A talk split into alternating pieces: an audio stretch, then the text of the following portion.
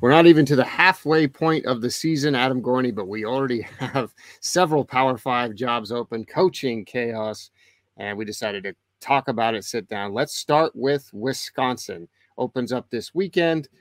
Paul Chryst gets fired, leaves, agrees to less money, whatever you want to say.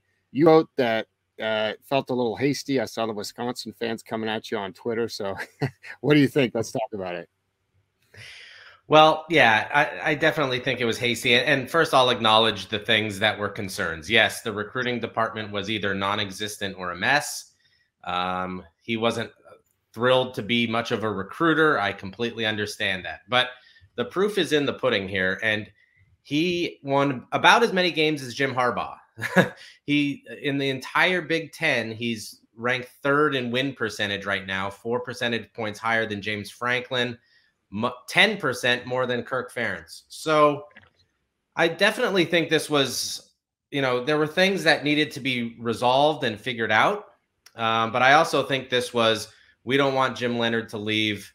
We want him to stay. And, and so let's get rid of Paul Chryst for Jim Leonhard and hope that he brings us into the 21st century. Now, that might be a good move, but Paul Chryst won football games. I mean, he was in the Rose Bowl just a couple years ago. He, like I said, he won his one fewer game than Jim Harbaugh did at Michigan. Mel Tucker got a huge deal at Michigan State. He's far he's won far more percentage of games uh, than Mel Tucker. So I think this was definitely reaction to Bret Bielema going in there and embarrassing them. The team has not looked like like the typical Wisconsin teams of the past the last few weeks. But if you take an entire resume of what Paul Chryst has done in Madison, to fire him over a few bad weeks of football or maybe even a year that doesn't go well for Wisconsin, I think is very hasty. Yeah, so uh, my initial reaction was similar to you. Like, what are they doing? I mean, even we talked about it a couple weeks ago when it kind of came up behind the scenes. It was like, oh, they they might fire him, and I was like, why? why would they fire him? Like, look at his yeah. record. Are you insane? But then yesterday, you know, I took a look, and if you combine, okay, the this this year's a bad start. They weren't great last year. 2020 was a you know shouldn't even count for anyone's consideration, but they weren't great in that shortened season. But also, then you know, my Italian brain got to thinking, and it's clear that they're probably going to win no matter who the coach is, as a competent human they're going to go four and one, five and oh, you know, down the stretch. And like you, so then a conspiracy theory came up. Obviously, they don't want Leonhard to leave. Heard his name mentioned with other. We've heard his name come up as an NFL coordinator, maybe even NFL. And I just think they this could have been avoided had they done it in the offseason, like we saw I mean, the, the first thing that came to mind was when Oregon kind of pushed out Mike Bellotti for Chip Kelly for the same reason. Um, we've had plenty of coaches and waitings that have worked out and ha- haven't worked out. So I just think they said, look, we got to get we got to get old man Chryst up out of here. We want Leonhard Now the the coast is clear for him to to go four and one, five and zero, oh and win the job, right? Yeah, absolutely. And yeah, that he is set up well for this. Um, and Jim Leonhard's a very competent coach and a very good coach and up and coming. Um, but you know, do you get rid of Ryan Day for uh, Brian Hartline? I mean, what are we what are we doing here? Do you get rid of Jim Harbaugh because Josh Gad, you know, because they have coaches that are in waiting that are very talented coaches? I mean, the guy won 72% of his games. Only two coaches in the entire conference won more. Um, I I just think it's an overreaction off of some bad football the last two weeks. Ohio State might be the best team in the country. So going there and losing by 31 certainly wasn't good. The team did, did, didn't look like it, its normal self. They should have blasted Washington State, which is a very good football team, but they should have muscled them and overpowered them. I understand that the Illinois game was a disaster. I understand that things are not going well. But yeah, the setup is very favorable here. Um, Wisconsin could win out. Um, Northwestern is a bad football team. We've all seen it. They have they have very little hope. Uh, Michigan State kind of bouncing around. Who knows how good they are? Purdue's decent. Maryland is good and might be able to outscore them, but in big games plays poorly. Iowa, Wisconsin will probably be six three, and then Nebraska and, and then Minnesota to finish up. So it, it is set up for Leonhard to kind of really build the steam here. But my point is, why not build it with Chryst? Why not let him, you know, after a after a bad start to the season, finish nine and three, or you know, finish out and and win ten games, go ten and three, which is exactly what Wisconsin has done for 150 years. So I I just don't get it. I understand the Jim Leonhard thing. I understand that you don't want him to leave, but you're you're firing someone who's very, very good at his job for someone who we think is very good at being a head coach. So one thing that that sort of confused me was I saw these people, oh, Bielema was sticking it to him. How does Wisconsin feel now? It's like he left, right? Yeah, I mean, they didn't fire him. He left to go to Arkansas. Yeah. So why are we acting like Wisconsin? Maybe okay, maybe they didn't pay him enough, but it, the way I remember going down was he kind of he spurned them. I also remember, yeah, I also remember that he was complaining about the educational requirements in Madison, and that's why he went to the SEC. Um, not that SEC schools don't hold the, their kids accountable for great grades, but uh, yeah, it is much harder uh, to to get kids into Wisconsin to have them pass classes, and, and I think Bielema kind of openly said that that that's why he was going to the SEC because he felt that there was sort of a cap on what he could do at Wisconsin and then went to Arkansas and didn't do very well there. So, um, yeah, I, I, yeah, it's not something that they got rid of. They wanted Bielema to stay. Bielema was essentially Paul Chryst before Paul Chryst. So, um, you know, I, I understand the, I understand the move. I just don't agree with it, and I think it was overreactionary to a few bad weeks of football. All right, so right now we expect them to do everything they can to support Leonhard, give him the job. Everybody makes everybody look good when they win the game. So we'll monitor that. But that one's kind of to me is it seems like an open and shut kind of case. Now Colorado they fire Karl Dorrell, and you know when, when they hired him. I, I thought I was a bad hire because I remembered him being the UCLA coach and not being very good. And then they kind of started out pretty well. And I was like, oh, maybe I was wrong. Maybe Karl Dorrell's changed a lot. Uh, and then of course now they're horrible. But they lost a lot of key players to the portal. They got worse. They've never figured out quarterback. The one thing that was odd to me and that I give Colorado a pass on is the way it went down with Mel Tucker. They had a good coach. And if you remember, the he left at such an odd time in the calendar, they really didn't have a lot of options. So they end up hiring Dorrell. It doesn't work out. The crazy thing to me was that they're paying. He has an eleven million dollar buyout. Who who else was yeah. hiring this dude? What what is going on? Uh, so what Colorado's just basically a, this is the uh, rock bottom, isn't it? Yeah, that well, the buyout situation across college football is absolutely so insanely ridiculous. And any AD that you know, the can is open now, so it's impossible to bring back uh, back to reality that you could fail up so so badly. I mean, Scott Frost was paid like $20 million and was such an epic failure at Nebraska. It's just comical that ADs still have their job um, after this. You know, the guy at the Denver Post, Sean Keeler, wrote that not only should Dorrell be out the door, but so should the AD, Rick George, and the Chancellor. Uh, you know, they they want a complete overhaul there. The people are are are very upset. But we also have to come back to reality here. And yes, Karl Dorrell you know, was very poor. But he only had one full season.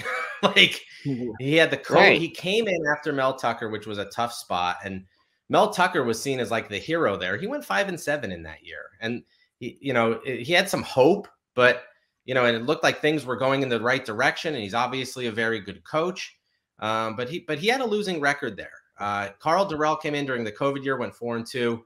His first full season after all that mess, after the portal, after all of that kind of all came together, was four and eight. And it's inexcusable how Colorado has played this year. I mean, they have been so terrible. Uh, TCU is a very good football team. Air Force is tough to defend. I get that, but losing by 31 to them is a joke. Minnesota is good, but 49 7 joke. UCLA is good, 45 17. They got blown out by everybody. I think everybody had the last straw at Arizona. You know, Arizona was a one win football team last year. They're much better this year. But come on, going down there and losing 43 to 20 after the game, saying that it was a frustrating day and that he always has hope. And uh, it just was going nowhere. So I understand that. And especially when your AD comes out and goes, you know, I feel the fans' frustration too. Mm-hmm. Well, Colorado has one winning season since Gary Barnett in 2005. And so kids who are seniors in high school, their entire life knew nothing of winning football at Colorado.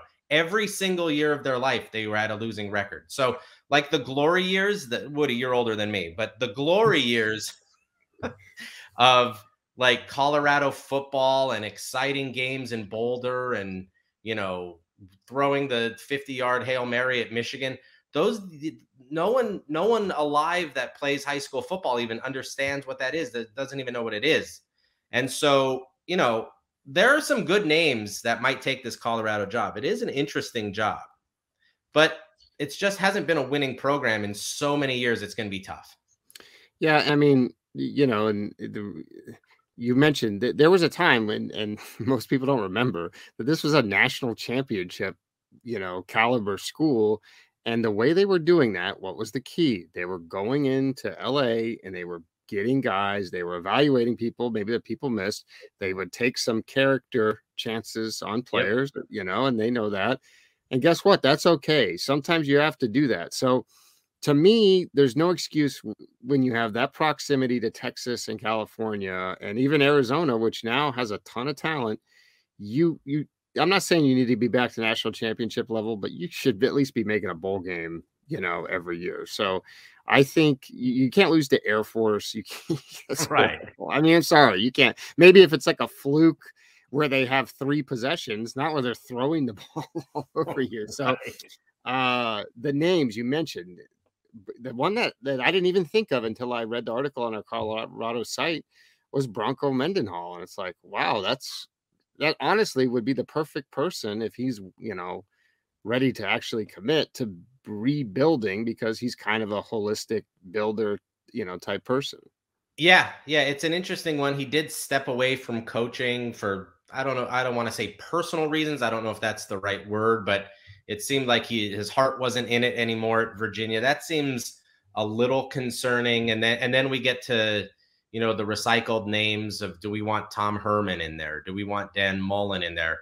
Is that a big enough job for either one of those guys to to kind of take on as their next job, or do they think that they're bigger names for that? Do you go young coordinator? Like how how do you do do you handle this moving forward? Troy Calhoun's an interesting one because I don't know what he would do offensively there. Would this be the Paul Johnson Georgia Tech years, which were almost all winning years, but with a quirky offense and you have to recruit a certain way to that. So that'll be interesting. Mendenhall would be a very good one if they give him time to rebuild and he wants to do that. He'd be, you know, back in an area of the country that he's familiar with. He'd be able to possibly recruit Utah better to Colorado.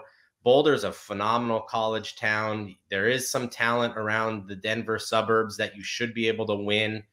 Um, but it, it's a challenging position. But like you said, and, and I don't think Bronco Mendenhall's the type to go into LA and get some uh, questionable characters. So so that might not be the hire. Um, I don't think I don't think Tom Herman or Dan Mullen would have one iota of a problem doing that. Yeah, I just you know the relationships there in in Utah would be key. There's a lot of talent there. I didn't mention them in the areas. Uh, the name that I, you know is not high as high on the list as I thought is Eric Bieniemy, who you know of course played there. Yeah. We saw him and Mahomes getting into it on the sideline a couple weeks ago. We know he's been passed over for a ton of NFL jobs. I just think that that might be the type that could at least electrify or invigorate the alumni base and maybe get some money in for NIL purposes. Um, you know, if him and Mahomes are getting along, he can have him help, you know, uh, be around, come to a game once or whatever. I just think I wouldn't I wouldn't just you know put him to the side. I do. It's going to be tough, but if you brought him in and you brought in you know an older guy to be associate head coach to kind of be his you know uh consigliere, uh, you know, I mean, I think it's I think it's possible, but I I, I just it's a tough spot, but with the transfer portal, Colorado, listen, Boulder, Colorado is a beautiful place. It's a beautiful campus. It has a football history there's no excuse to be losing these games like they have. So uh, yeah. happens there? Next one, George, get a chance to talk about this, Gorney, because all these coaches like to fire people on Sunday evenings when you know you and I try to take our two hours off a week. Uh, Geoff Collins gets fired. Of course, this is my city. You know, I know Geoff, and I really liked when he came in, and more importantly, you know, acted like I was a big deal. That's first and foremost. That's, that's the most important thing. Yeah. um, but I think the problem we saw with him, and I heard other people say this is not original thought he focused so much initially on that. Oh, we're building the brand, we're building the brand, we're building the brand. Well, we need to build the program first and have an yeah. identity, and then the brand follows. I I just think he made a bad decision with the offensive coordinator the that he brought in and stuck with for too long. I, I let it be known that I didn't think Jeff Sims was the long term answer there. They they rarely didn't bring in anyone to compete with him. And even when they did, and they had a you know Jordan Yates starting last year at times, and eh, and they almost beat Clemson. You know, it was automatic once Sims came back. He was back in the lineup, and I just think that you know three years of that is is, a, is enough. But now, what do they do? Of course, everyone says let's hire Deion Sanders. Well, why? To me, no offense, Georgia Tech. I, like I said, I live here. I drive by Georgia Tech every day. Why Sanders take that job yeah. when he's looked pick of the litter. So, what do you think, Gorney? So it's an interesting situation because when he got the job, he was given a few years um, because he basically had to revamp the entire offensive recruiting because he was taking over for the flex bone of Paul Johnson, and no one knows the flex bone better than you, Woody. So, um, you know, he had to he had to kind of you know recruit offensive linemen a different way. He needed a quarterback that could throw. Um, he he needed everything. So he got a little window there of grace, but it closed pretty quickly because there was very little progress. And you know, he came in and we all know he had the guys, you know, weightlifting on the sidelines pregame. And that was the brand that he was talking about, that they were going to be tougher and more doggish than anybody. But like you said, the talent development, the the player development was not there. The in-game decision making was problematic. Um, you know, it just was not picking up. And one of the one of the signs that I that I think is very telling here is the first game. You know, r- really on you know that they that they had. Uh, they go to Pittsburgh and win. You know, like this isn't a team that's like, oh man, I don't have Geoff Collins anymore. I don't want to play for this school. I'm hitting the portal. No, they go and beat Pitt at Pitt. Like they were fired up about this. I, I, I think that maybe you know it seemed like Geoff Collins was a good guy. He was good to us. He was good to you. Everything else, but it's tough in terms of Deion. It does get interesting because his, you know, his, the best player on his team is from Atlanta, so he'd probably transfer back and play at Georgia Tech. Travis Hunter. Wonder how many kids would transfer from Jackson State to Georgia Tech. Kevin Coleman comes to mind. Some other guys that, you know, his son, Shedeur Sanders, makes it interesting. And I do think that if Deion is in Atlanta, a lot of those Atlanta kids will go play for him. Yeah, I, I just I, don't know if it's a big enough job for him. Right. That's the thing is uh, that that's number one, and number two, I can tell you, living in this city, you know, Deion is viewed what Jackson State is there's a higher purpose than just coaching football by right. the people who live here in this city. A, a, large majority. I get asked about Deion Sanders. I get asked about Jackson State every single day when I'm in the gym, when I'm going around town. People who know what I do, they say, "Hey, Woody, oh Deion." Deion's going to watch what's going to happen. They're going to move up to FBS and he's going to lead them all the way back. And his son should be for the Heisman and yada. Like this is yeah. not like, hey, he's going to try to go. He's making 400 grand. He needs to go make 4 million somewhere else. Deion doesn't necessarily need the money. And I just think if he's going to make a move like that, it's going to be to Florida State. It's going to be to Auburn. It's going to be to one of a school in the South that's a big historic th- program with a ton of money backing and a history that he can sell. Yeah. And you know, I was a doubter of Deion. I mean, I've known Deion now for a decade. You know, in the football world from since I worked down in Fort Myers. And I never thought he would, you know, commit to the grind of coaching like he has, but he's bought all the way in. And I don't think he's just going to hastily jump. Like I said, this is a this is not just football. for him at Jackson State with his kids there, with what he's trying to do for the entire, you know, HBCU situation, yep. get funding, getting good players, getting guys, save, saving guys in the portal and helping them get to the NFL that may have been out of the sport otherwise. So all those things factor in. I, I don't know about the other names. I mean, I've seen a lot of names. Of course, you know, Kane Wommack is my number one candidate. we, would love to have, we would love to have my cousin there uh, coaching the program, but uh, you know, I don't know if that'll I don't know if that'll happen. But anyone else you think makes obvious sense? Because to me, I don't have an obvious name. No, I, I don't either. And and that's the interesting thing because from and I don't know this, you know, intimately, but from what I've read and been told that the the Georgia Tech administration might not be looking for a neon Deion prime time, you right. know, coach prime type of guy there. Um, whether that's good or bad, that's going to be their decision. Um, but I don't I don't know. I mean, it seems like a place that even if you get second tier Atlanta or suburban Atlanta or uh, some of those kids from the rural areas of Georgia in there, that you should be far more competitive than what they've been. I don't think that there's like a natural name or a fit or someone, you know, that that has to step up from Collins' staff. I, I think all those guys are going to be going to be gone. So it's going to be interesting to see how they go, what kind of dedication they really have here, or if they were just like, all right, Geoff Collins, you've had your time, and now we need to move on. All right, Nebraska. Uh, we we've seen this one, and now it's a little more complicated just because of the situation at Wisconsin.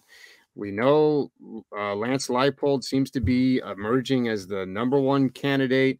Some thought, okay, you know, he's from Wisconsin or has Wisconsin ties. I mean, could he end up there? And now it's now it's like okay, if they settle on Leonhard, Wisconsin, uh, Nebraska fans gonna be rooting for Wisconsin every yeah. game the rest of the season, so they can get Leipold. Is it a, just an automatic assumption that he will leave Kansas, especially if they finish, you know, eight and four or something like that? Yeah, because I I think so because the resources, the history at Nebraska are so far vastly superior than Kansas, and you can only create magic like that once. Um, you know, Dan Mullen, if he stayed at Mississippi State, I don't think he'd have them regularly number one in the country, uh, like he did that one time, and he and he made the jump to Florida. Um, so I, I, I don't think that you know, and he said, and Leipold said something like, you know, we didn't come to Kansas to move or something along those lines, and I get that. He's he, he can't sit there and be like, yes, I'm taking a bigger job the second it, it comes to me, but you know, when you think of Kansas, you think of Bill Self, you think of basketball. That's just the way it is. I understand that they're having a very good season. They're 5 and 0. They're ranked ahead of Kansas State, which is amazing.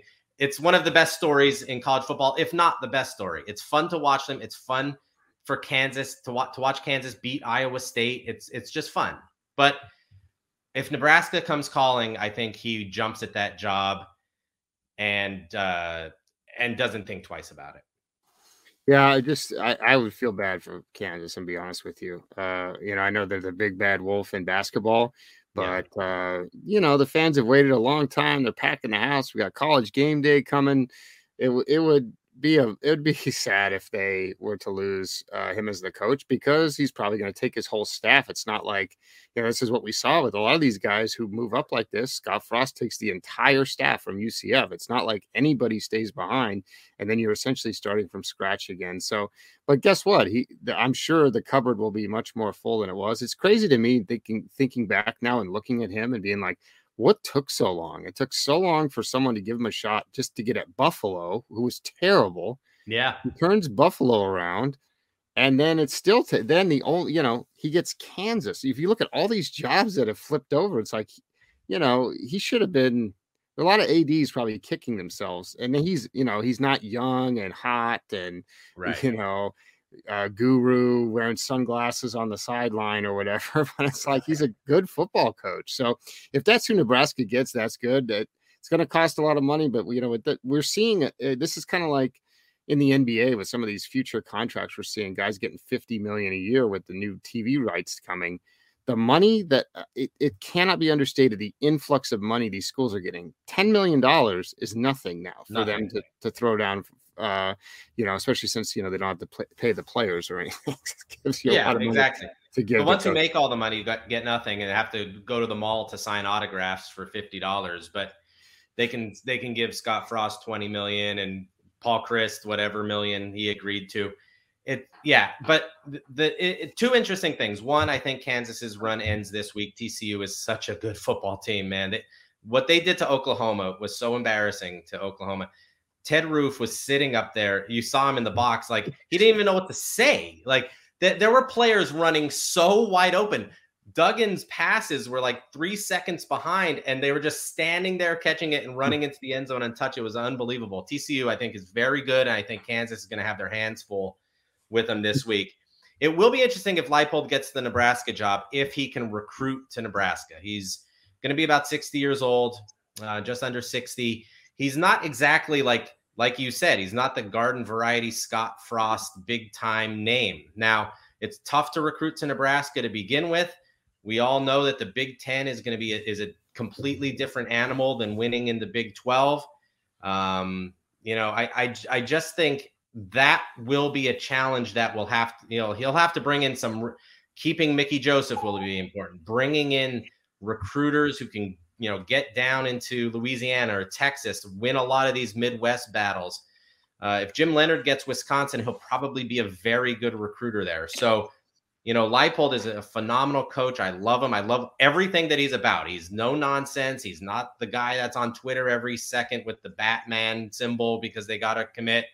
And he's just win. He just wins games. That's what I love. But you know, you got to be able to recruit to Nebraska. You got to be able to recruit in the Big Ten, and that's going to be a challenge for anybody. All right, uh, last one we got here: uh, Arizona State.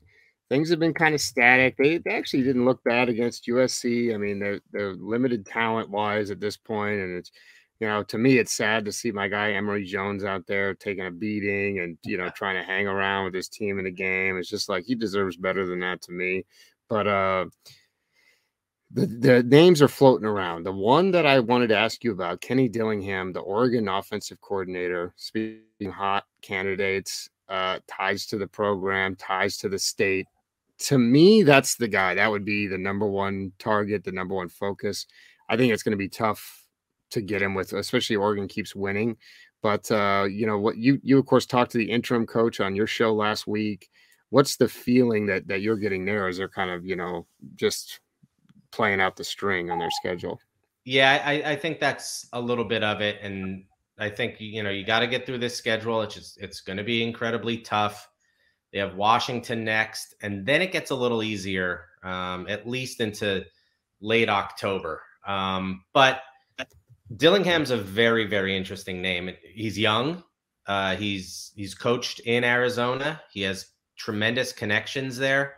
Um, you know, if he could keep Shaun Aguano on that staff, uh, that would be phenomenal. And and I talked with Aguano about this, and and there's no real answer really, other than bigger programs come in and take the kids. But Arizona has a ton of talent there. There's a lot of good players there. When I saw Chandler earlier this season, they had like eight, 10 division one guys on that team. If they were in the, you know, the league of, of Mater Dei and Bosco, they'd probably be the third best team in that league, which is saying something. Like they're they're very very good. Scottsdale Saguaro has a lot of talent. There's an influx of people moving to the state. Um, I think Phoenix is the fastest growing city in the country. It's the fastest growing county in the country, which means you're just going to have more and more players to to pick from there. So it's a job that that where you can win. What I'm what I think Dillingham and probably every coaching candidate is looking to see is how hard does the NCAA come down on them? What was going on there? Um, under Herm Edwards with the assistant coaches that either got thrown under the bus or or or didn't. I, I don't know exactly how that all played out with Chris Hawkins and Adam Breneman and Antonio Pierce and and everybody else that was involved in that situation. I you know Dillingham has a very nice position right now. He's he's on a young coaching staff that's up and coming that we we pretty much know is going to be winning a lot of games. Um, but a situation like this where he could be a head coach if the NCAA doesn't bring the hammer down, it gets a whole lot more uh, interesting for him. I got news for you. Uh, then this is Arizona State. If you if you mop the floor, if you answer the phone, if you walked in that door at any time when I start that job, you're fired. Every Yeah. single person that works in and around that building, lunch ladies, every person is fired. I'm just telling you that. So, no offense to you personally, but we're gonna have to start from scratch because, you know, I there's rats in the building. I had heard Yeah. it behind the scenes. I heard it. Someone told me this two years ago. Whenever this started, they said the people who snitched on Arizona State, you know, the calls coming from inside the house. Yeah. When I Well, there were rumors that there were like people that were intentionally trying to make Herm lose. well, right, that's what I'm saying. So where there's smoke, there's fire. I heard about this two years ago, not the Yeah. losing part, but that her okay, they were breaking some rules, which uh, shocker, a lot of schools break rules. We saw Air Force get in trouble this past week for breaking rules. But what I was told is there's a lot of old guard people there who didn't like didn't like the way they were handling business, and they, you know, they were the ones that maybe let it slip out. Then it comes, then you hear out that they're trying to get Herm fired by leaking information. The story kind of got swept under. It's all rumors, and I don't care if it's true. I've seen Yeah, like- enough. Like uh, Tony. Soprano used to have the Bada Bing swept once a week. You know, you got you got to sweep these places to make sure that there's no rats. Right. So, you know, Debbie, I know you're two months away from your pension. Sorry, Yeah. you're fired. Trump So, got rid of the FBI uh, director a week before McCabe was going to collect. So you you're out of here.